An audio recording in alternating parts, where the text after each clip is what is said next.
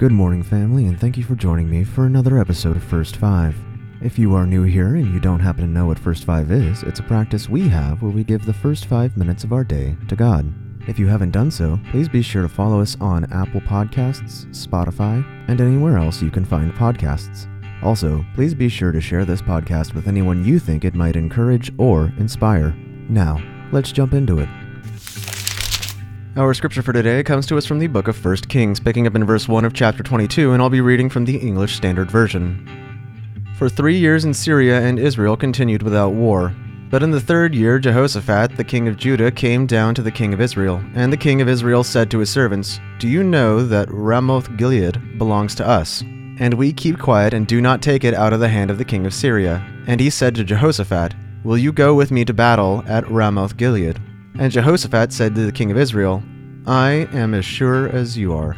My people as your people, my horses as your horses. And Jehoshaphat said to the king of Israel, Inquire first for the word of the Lord. Then the king of Israel gathered up the prophets together, about four hundred men, and said to them, Shall I go into battle against Ramoth Gilead?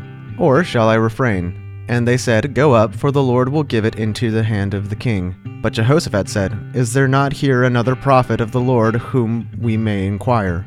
And the king of Israel said to Jehoshaphat, There is yet one man by whom we may inquire of the Lord. Micaiah the son of Imlah. But I hate him, for he never prophesies good concerning me, but evil. And Jehoshaphat said, Let not the king say so. Then the king of Israel summoned an officer and said, Bring quickly Micaiah the son of Imlah.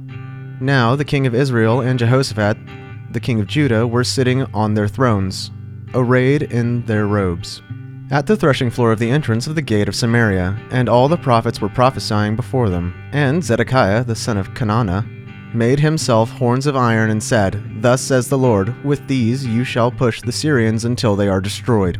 And all the prophets prophesied so and said, Go up to Ramoth Gilead and triumph. The Lord will give it into the hand of the king.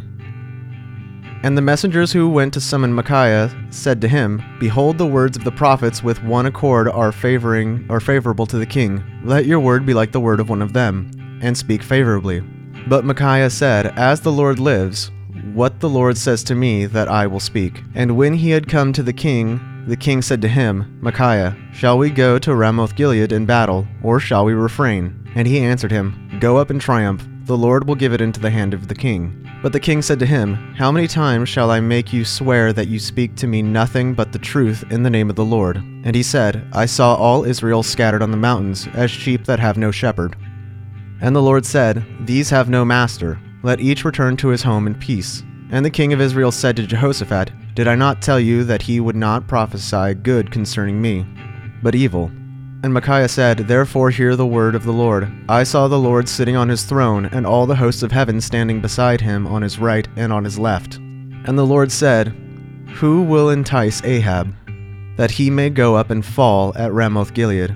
And one said one thing, and another said another.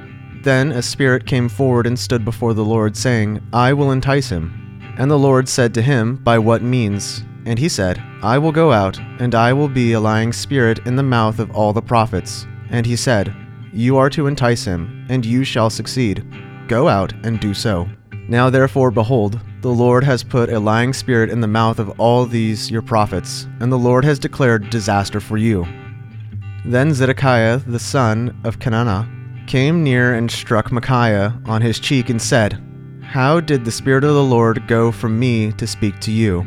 And Micaiah said, Behold, you shall see on the day when you go up to the inner chamber to hide yourselves. And the king of Israel said, Seize Micaiah, and take him back to Amon, the governor of the city, and to Joash, the king's son, and say, Thus says the king, Put this fellow in prison, and feed him meager rations of bread and water until I come in peace. And Micaiah said, If you return in peace, the Lord has not spoken by me. And he said, Hear all the, your people. Let's pray. Lord, help us to always inquire of you, and do so thoroughly, to dwell on your word to figure out what you have spoken, so that we may learn what you are saying. In Jesus' name, amen. This has been your host, Pastor Brody Hart. Thank you so much for joining me for another episode of First Five. I can't wait to meet with you again tomorrow morning when I see you at the sunrise. God bless you.